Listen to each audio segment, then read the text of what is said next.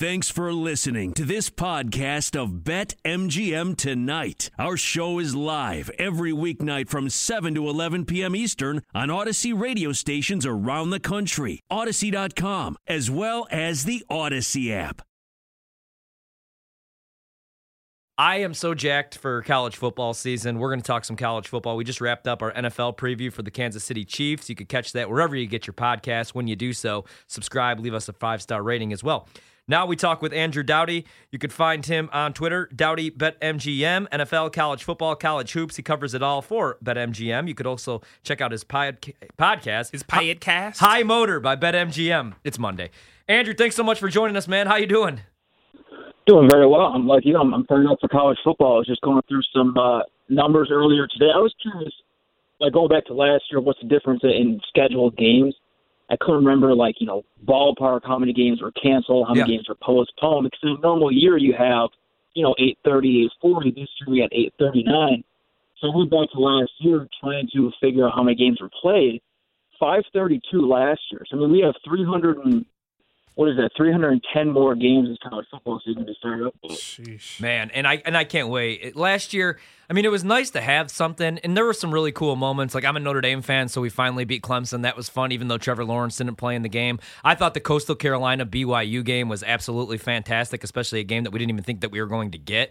Um, but, man, I'm ready for, like, a real normal season. Like, yeah, as, year, as normal as possible. Honestly, last year sucked. Like, I'm, I'm you, not okay, going to lie. You could just like, say. Like, it was a few games here and there, yeah. but last year stunk. Um, while we got you here, Andrew, can you just give us a rundown of what the heck is going on in the Big twelve? We know about the movements. Tex- Texas and Oklahoma said, peace, deuce out, we're gone, deal with it. But can you kind of give us a full uh, kind of recap on what's going on and how that affects um, every aspect of our college football fandom as well as sports gambling?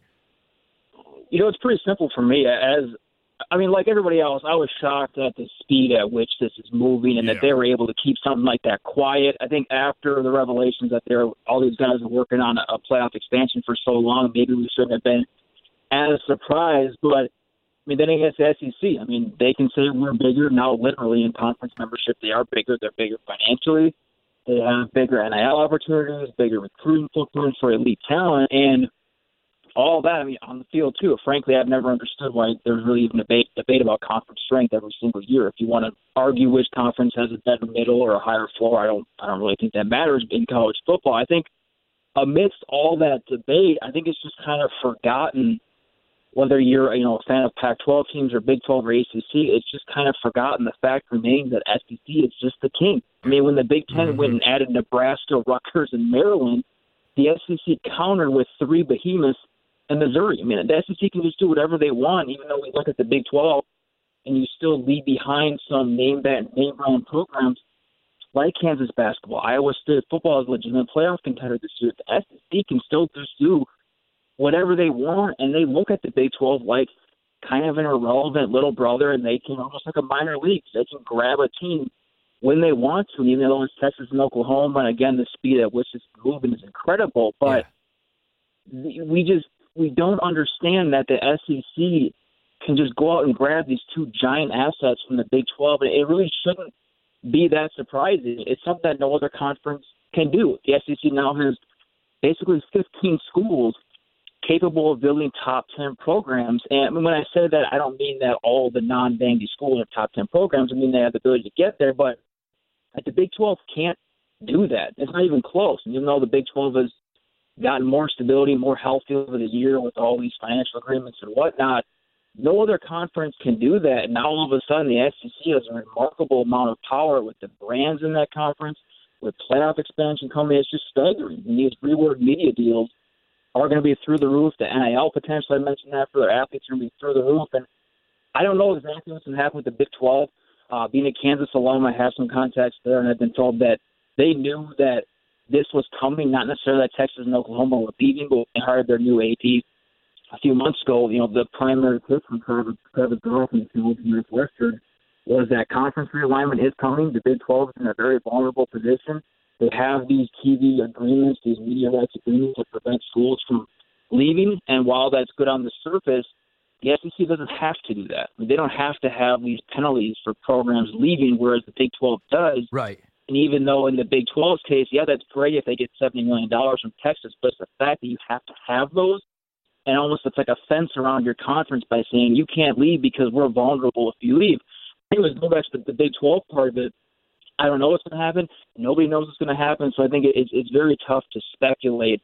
But I do think that the mass hysteria that's going on in college football probably can't be understated right now. Mm. So, Andrew, if you're a betting man, like we are here, I'm BetMGM tonight. Of course he's obviously a betting man. Right. Uh, how do you see this playing out? Because do you see them leaving June twenty twenty-five, waiting that long, or do you see them paying the seventy-five uh, to eighty million dollars penalty in joining the S E C by two thousand twenty-two? I think that Oklahoma and Texas are going to be suddenly very interested in Kansas leaving for the Big Ten or West Virginia leaving for the A C C. I think they're going to be suddenly lobbying for things like that to happen, because even though they don't care what conference Kansas is in, they want Kansas to bail them out. They want West Virginia to bail. They want Oklahoma State talks with the Big Ten to go well, because if that stuff starts happening, the members are going to vote to dissolve the conference.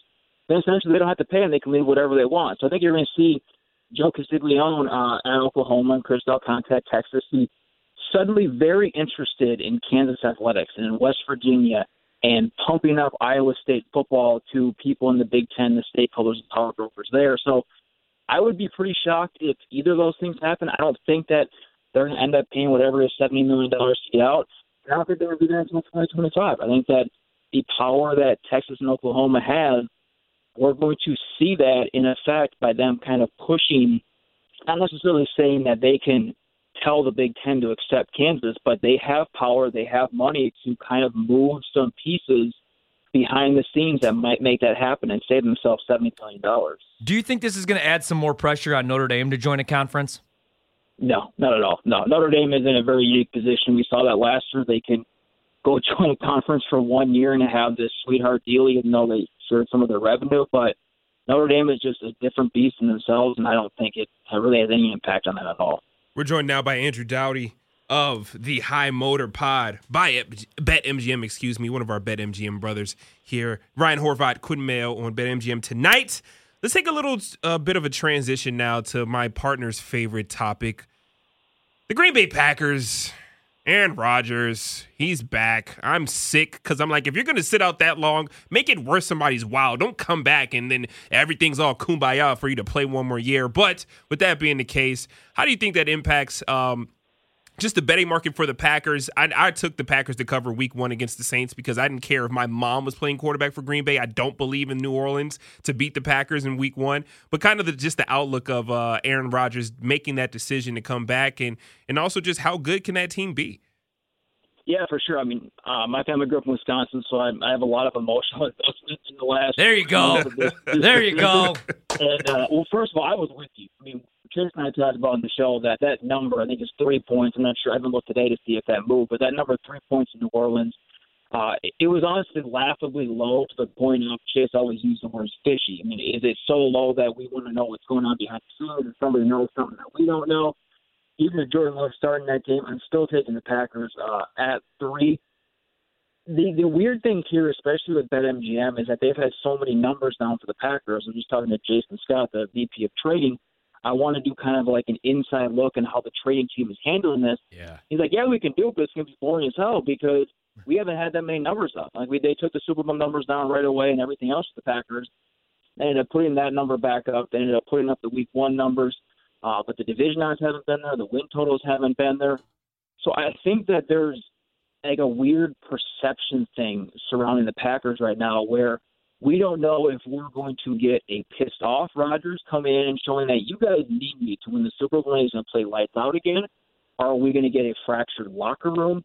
We don't really know how all that's going to shake out. I think the one thing working for the Packers is that Rodgers' best friends on the teams are on the team are the really good players. He's best friends with David Bakhtiari, he's best Smart friends man. with Devontae Adams. They both said they fully support him. So yeah. I, you might have some lower-level guys that are making seven hundred grand that are a little bit pissed off, but frankly, those guys don't matter. I think the guys that did support Rodgers do matter. I don't know. I'm curious if the win total gets put up, what, what the number is at, but I think if you're betting this number, whether you're betting Super Bowl odds or division odds or whatever, I think you kind of have to take the on-field piece of it away and just take a look at the market and see how the market is reacting to the perception of the Packers based on what they think, whether they're right or wrong. I have no idea what's going to happen. I don't know what the relationships are like in that franchise, but you have to look at how the public is betting this, and you'll be able to tell by whether this number moves up or down in a certain area, whether the big moves up or down. You'll be able to see how the public is reacting, and I think that's kind of when you can maybe make your approach and make the play on this. Andrew, uh, one more question going back really quick to the S E C. You know, if Oklahoma and Texas do join the S E C, how is that going to affect the expansion of the college football playoff? Like, you're looking at that, and I think there's a possibility if they go to a twelve-team field, you could get like seven or eight S E C teams in there. Right. Like I said, I mean, we kind of – somebody tweeted this. I can't remember if it was Dennis Dodd or Brett McMurphy, but going back to the power piece of it, it now makes sense that the S E C was pushing so hard for playoff expansion. We knew that they wanted it all these years because – even before this, if there was an expanded playoff before being Texas and Oklahoma, they still had a really good chance to get four or five teams in the eighteen field, or you know, six, seven, or eight teams in the twelve-team field. Now it makes just a lot of sense why they are pushing for this, and the S E C is not stupid. They know that if there are eight teams in a playoff or twelve teams in a playoff, they have a much better chance of getting six or seven teams in the twelve-team playoff than any other conference does. And with that comes money, with that comes power, with that comes more resources, more N I L money for uh, student-athletes, bigger recruiting for, for footprint, et cetera. So the S E C understands that that's a huge component of this, and if every single year they're putting four or five teams in an eight-team playoff and the Pac twelve has one or two, the Big twelve has one, the Big Ten has one or two, I mean, the gap, we talk about like the arms race in college football, how these big-time programs are just keep separating and separating and separating themselves and leaving everybody else in the dust. Just like the college football playoff money, if they're getting three times as many teams in every single year, the financial component of this is going to leave some of these other conferences in the dust. You're not like you're still going to have Notre Dame there, you're still going to have Ohio State there, maybe Oregon pops up, and Clemson's going to be there. So that's not going to change. But the gap from those second-tier teams, like what's going to happen to Michigan State mm-hmm. or Wisconsin or yeah. U S C or a T C U Baylor, that's kind of the piece that I'm concerned about, but the S E C doesn't care about Wisconsin. S E C doesn't yeah. care about U C L A or U S C, et cetera. Absolutely. Andrew, thanks so much for joining us, man. We're going to have to have you on during the season. Can't wait to talk about some actual games. We're going to have fans in attendance. Hopefully the COVID cases uh, stay down and we get what looks like a real college football season this year. Yeah, for sure. Appreciate it. You guys have a good night. Thanks, man. Thank right. you, brother. That's Andrew Dowdy. You can find him, High Motor by BetMGM. That's the podcast, talking college football. Does a little bit of everything. Good stuff there from Andrew. And how about that? Another Aaron Rodgers guy, Q. Yeah. Go, you Pack, get, go. You guys suck. Go, Pack, go. You're everywhere. You're like go, these fruit flies pack, down here. Go. We just can't get rid of you.